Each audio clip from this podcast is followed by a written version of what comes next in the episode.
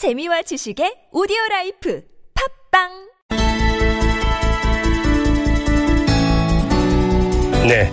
헌법재판소가 박근혜 대통령 파면 결정을 내림에 따라서 이제 여당은 없어졌습니다. 그냥 정당, 다섯 개의 정당 체제를 맞게 되는 건데요. 아, 정치권 이 상황 어떻게 받아들일까요? 이 정치권 반응 알아보겠습니다. 먼저 자유한국당으로 가죠. 원내 대변인 맡고 있는 정태옥 의원 연결합니다. 여보세요. 예, 안녕하세요. 정태욱 의원입니다. 네네. 현재 선거 어떻게 받아들이십니까? 어, 뭐, 자유한국당 입장에서는 많은 아쉬운 부분이 있지만은, 그러나 그 여덟 명의 헌법 재판관들이 수기한 결과에 대해서 우리가 겸허하게 받아들인다는 그런 입장입니다. 네. 그건 당론입니까, 의원님?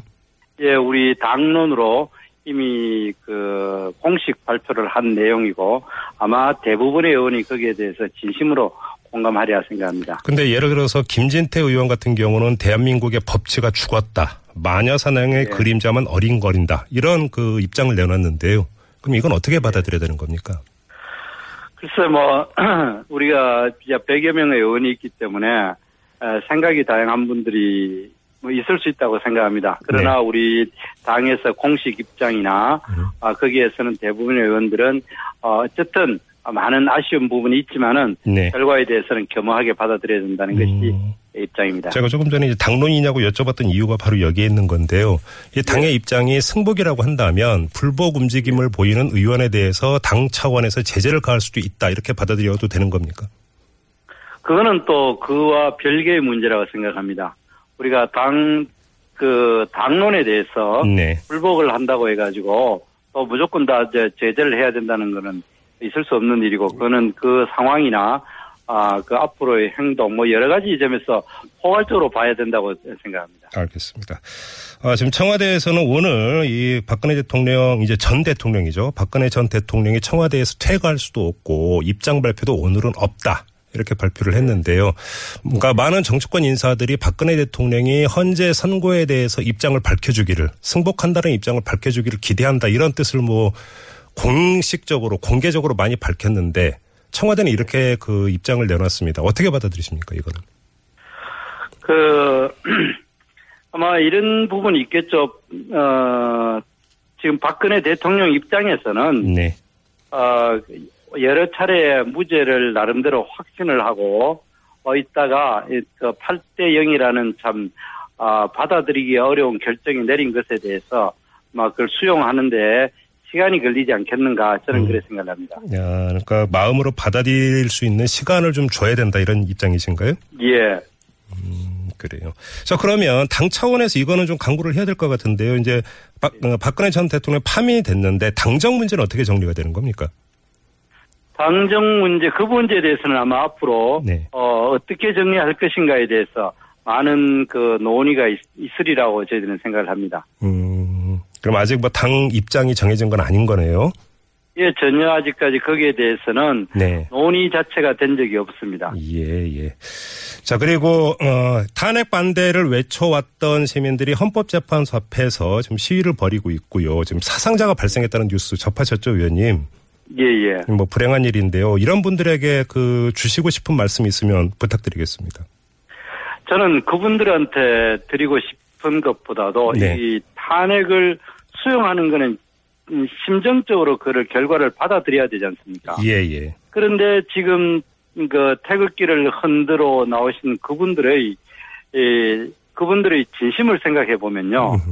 어, 탄핵을 반대하는 측면도 있었지만은 정말 자기들이 한평생을 바쳐가 이 나라를 먹고 살게 했고 네. 그리고 또, 어, 나라를 지켜왔다고 생각하는데 그것이 일순간에 무너질 수 있다는 그런, 어, 염려 때문에 음. 그 북풍 한설이 몰아치는 아스팔트에 나와가지고 태극기를 흔들면서 목이 터져라 대한민국을 외쳤다고 생각을 합니다. 예.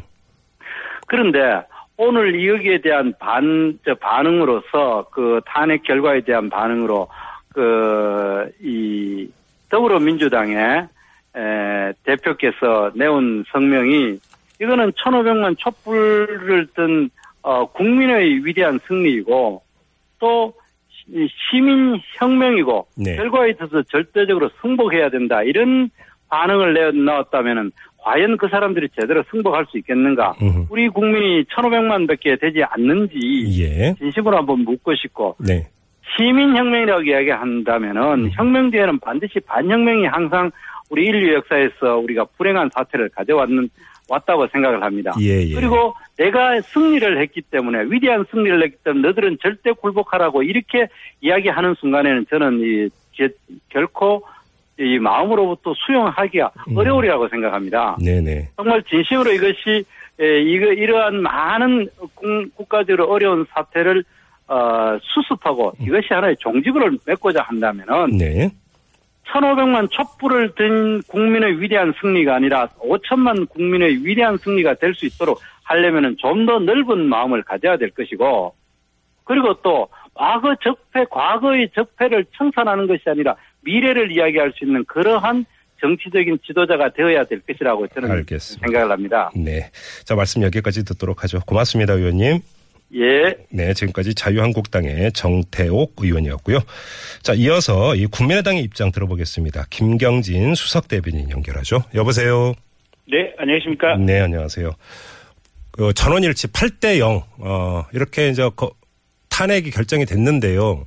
예상하셨습니까? 이런 결과를? 그러니까 이제 논리적으로 생각하면 8대 0이 될 수밖에 없는데 네. 최근에 한 열흘 한 2주 정도 흐름을 보면 굉장히 불안하더라고요. 그러니까 각 공, 이 공영방송에서 또 일부 종편에서는 보면 50대 50인 것처럼 이게 탄핵 인용과 기각 의견이 반반인 것처럼 하는 이런 분위기를 만들어내고 있고 예. 또 저도 이제 그 토론을 몇 번 나갔지만은 탄핵 이제 대통령 측 대리인단이 나와 나와서 어거지 주장을 하면서 이게 기각이나 각하가 되는 것이 마치 타당한 것처럼 하는 방송 토론회들을 여러 군데서 생산을 해내고 있더라고요. 네. 그래서 그런 불순한 의도들이 계속 보이고 있어서 그렇게 분위기를 만들어내면서 나중에 헌법재판소 재판관 3명을 어떻게든지 좀 자기네들이 속칭 뭔가 작업을 해내지 않을까 하는 불안감들이 굉장히 좀 마음속에 있었습니다. 예. 그랬는데 결국 오늘 나온 걸 보니까 음. 그런 불안감은 좀 기우였고 헌법재판관들이 법과 양식에 따라서 끝까지 좀 이렇게 제대로 양심을 지키면서 판결을 네. 했다라고 느꼈습니다. 그 이 전원일치 판결이라고 하는 것이 이후 여론에 있어서 일정하게 그 통합적 효과를 발휘할 거라고 기대를 하세요. 어, 나누어진 것보다는 상대적으로 그 자체만 가지고 보면 통합의 효과는 분명히 있는 거고요. 네. 근데 이제 그것만 가지고는 부족하고 결국은 대통령이 본인의 어떤 극렬 지지자들 또 대통령 스스로 만들어낸 극렬 지지의 지지자들에 대한 잘못된 메시지를 이제 중단해 주어야 되고요. 네. 그다음에 이제 정치권에서도 이게 국민들에게 좀 통합하라, 화합하라라는 메시지를 끊임없이 저희들이 얼마만큼 적극적으로 주느냐 음흠. 이런 부분이 통합에 여러 가지 어떤 요- 에, 영향을 미치는 변수라고 할 수 있는데요. 네. 어쨌든 소수 의견으로 나눠진 것보다는 8대 0이 그래도 그 자체만 가지고 보면 통합에 도움이 된다고 봅니다.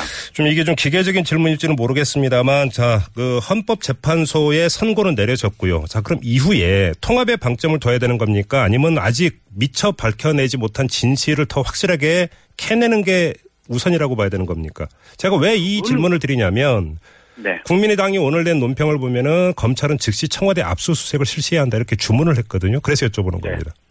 그거는 각자의 역할을 다 하면 되는 겁니다. 네.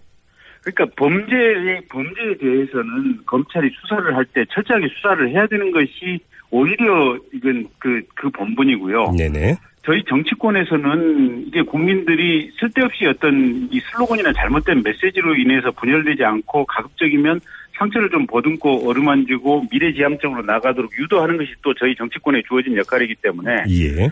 검찰이 수사하는 것을 막으면 오히려 그게 분열의 씨앗이 될 겁니다. 음흠. 그래서 범 과거 어떤 적폐 중에서 범죄 행위에 해당하는 부분에 대해서는 검찰, 감사원 이런 부분이 적절하게 또 제대로 된 어떤 수사와 감찰 활동이 있어야 되고 예. 또 저희 정치인들은 이 대선 국면에 곧 들어가는데 이런 정치적인 과정을 통해서 통합에 애를 써야 된다. 그래서 그 두 가지가 저는 서로 모순되거나 음. 굳이 양립해야 된다. 뭐 이렇게 생각하는 것은 아닙니다. 벌써 일각에서는 어떤 주장이 나오고 있냐면 이 국민 그 국론 분열을 넘어서 갈등으로까지 번지는 것을 막기 위해서는 박근혜 대통령에 대한 수사라든지 그 처리 부분에 있어서 신축성 내지 융통성을 발휘해야 되는 것 아니냐 이런 주장이 벌써 나오고 있기 때문에 드리는 질문이기도 한데요. 이런 주장을 어떻게 받아들이세요?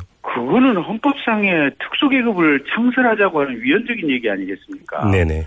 여태까지 우리가 헌법재판 탄핵 재판을 통해서 얻고자고 하는 것은 대한민국 공동체가 주어진 헌법 질서 범위 내에서 우리가 살아가고 행동하고 주장을 하자 이 전제가 깔려 있는 거 아닙니까? 예 예. 그리고 대한민국 헌법에 보면 모든 국민은 법 앞에 평등하다라고 되어 있는데 음, 대통령이었던 사람이기 때문에 이 사람에 대해서 잘못된 범죄 행위에 대해서 사면을 해주고 용서해줘야 된다. 네. 그거는 헌법상의 특수계급을 창설하자는 이게 위헌적인 발상이거든요. 예. 그래서 기본적으로 대통령의 과거 범죄 행위에 대해서는 검찰이 엄정하게 수사하고 음흠. 처벌할 것은 처벌하되 네. 그리고 나서 처벌이 끝나고 처벌 절차, 재판 절차까지 끝나고 나서 국민들의 통합을 위해서 필요하다면 그때 정치권이 역할을 하는 것은 그 추후의 문제다. 네. 지금은 수사를 하고 이건 어떤 사법적인 절차는 정치권이나 국민들이 음. 개입을 해서는 안 될 문제다 이렇게 보고 있습니다. 알겠습니다. 지금 청와대에서 나온 이야기에 따르면 오늘 중으로 퇴거는 어려울 것 같다라는 얘기가 나왔고요. 그다음에 네. 어, 헌재 선고에 대한 박근혜 대통령의 입장 표명도 오늘은 없을 것이다 이렇게 지금 전해졌는데 이건 어떻게 받아들이세요? 그러니까 이제 대통령의 성격 내지는 어떤 이 유전적 성향이 아주 뻔뻔스럽게 우리가 탄핵 사태라든지 이 최순실 게이트 이후에 보면 거짓말을 그냥 서슴없이 했던 이런 과정들이 있지 않습니까 보면. 그래서 오늘 탄핵 결정이 나왔다면 사실은 국민들에게 정말 사과합니다 죄송합니다 부끄럽습니다. 이 얘기가 바로 나왔어야 맞거든요. 네. 근데 그 말씀이 하나도 없었다는 것은 결국은 숨이 일관하게 똑같은 성격의 발로다라고 음. 보고 있고요. 네. 근데 이제 그럼에도 불구하고 대통령을 보좌하거나 모시고 있거나 또는 대통령에 대해서 여러 가지 어떤 이 탄원이나 청원을 했던 자유한국당 입장에서는 그래도 대통령의 마지막까지 국민에 대한 최선의 어떤 예를 갖춰 주십시오라고 부탁을 하고 청원을 하는 것이 그 사람들의 어떤 보좌의 역할 아니겠습니까? 예, 예. 근데 그런 부분도 부족하기 때문에 사실은 그 부분은 대통령이 어떤 본인 개인적인 어떤 이 자세로서도 타당치 못하고 또 대국민의 어떤 정치적인 통합, 국민의 마음을 어루만, 어루만지는다는 이런 측면에서도 많이 부족하다 이렇게 느끼고 있습니다. 알겠습니다. 자, 말씀 여기까지 들을게요. 고맙습니다, 의원님. 네, 고맙습니다. 네, 지금까지 국민의당 수석 대변인을 맡고 있는 김경진 의원이었습니다.